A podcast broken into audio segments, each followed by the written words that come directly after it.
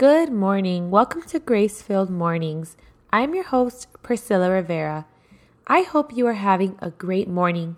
You are starting your day by listening to the Word of God.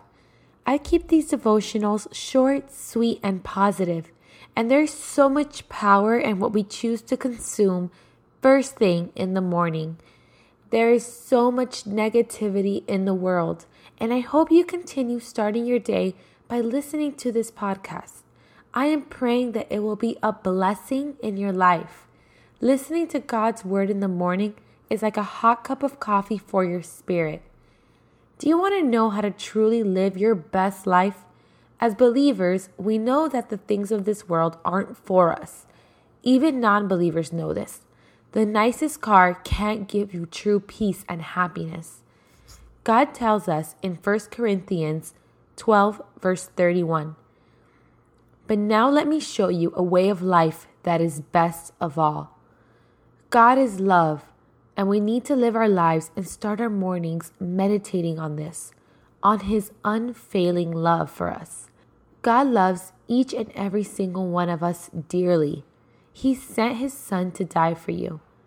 How much more now that you are a child of God? And he sent his son to die for us before we were his children. Children who know they are loved by their parents are inclined to want to be like them. Today, let's meditate on God's love for us so that we naturally become more like him. Ephesians 5, verse 1. Therefore, be imitators of God as dear children. You know how great and fulfilling it feels to be able to help others? The best and most excellent way to live our lives is filtered through God's love, keeping in mind that He is love.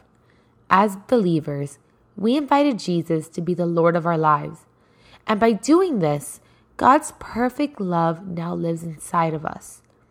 He is the God of the entire universe, yet He chose to make his home in your heart. 1 Corinthians chapter 13 explains to us exactly what this perfect love looks like. Love is patient and kind. Love is not jealous or boastful or proud or rude. It does not demand its own way. It is not irritable and it keeps no record of being wronged. It does not rejoice about injustice but rejoices whenever the truth wins out. Love never gives up, never loses faith, is always hopeful, and endures through circumstance.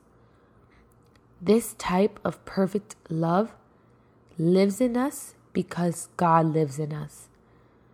By meditating on this perfect love, we are able to become more like Him.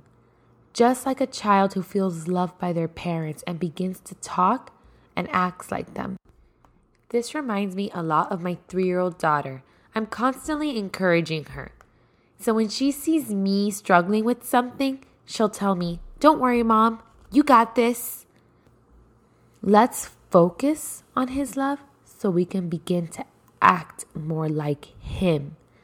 And we will be able to let go of anger, bitterness, jealousy, pride, and the selfishness that plagues our society. Those things aren't love. By meditating on His love and His goodness towards us, we will be better equipped to lift each other up, make someone else's day better, lead another person in the right direction, or just be the person who turns everything around for another person. Amen. Thank you, Lord, for this beautiful day. I invite anyone who has not previously accepted Christ as their Lord and Savior to say this simple prayer with me. Lord, I confess with my mouth that Jesus is Lord, and I believe in my heart that you raised him from the dead. I make Jesus Christ the Lord and Savior of my life. In Jesus' name, amen. The Bible says that if you declare with your mouth that Jesus is Lord, you will be saved. I pray that you all have a wonderful day, and I will meet you back here tomorrow morning for another grace filled morning.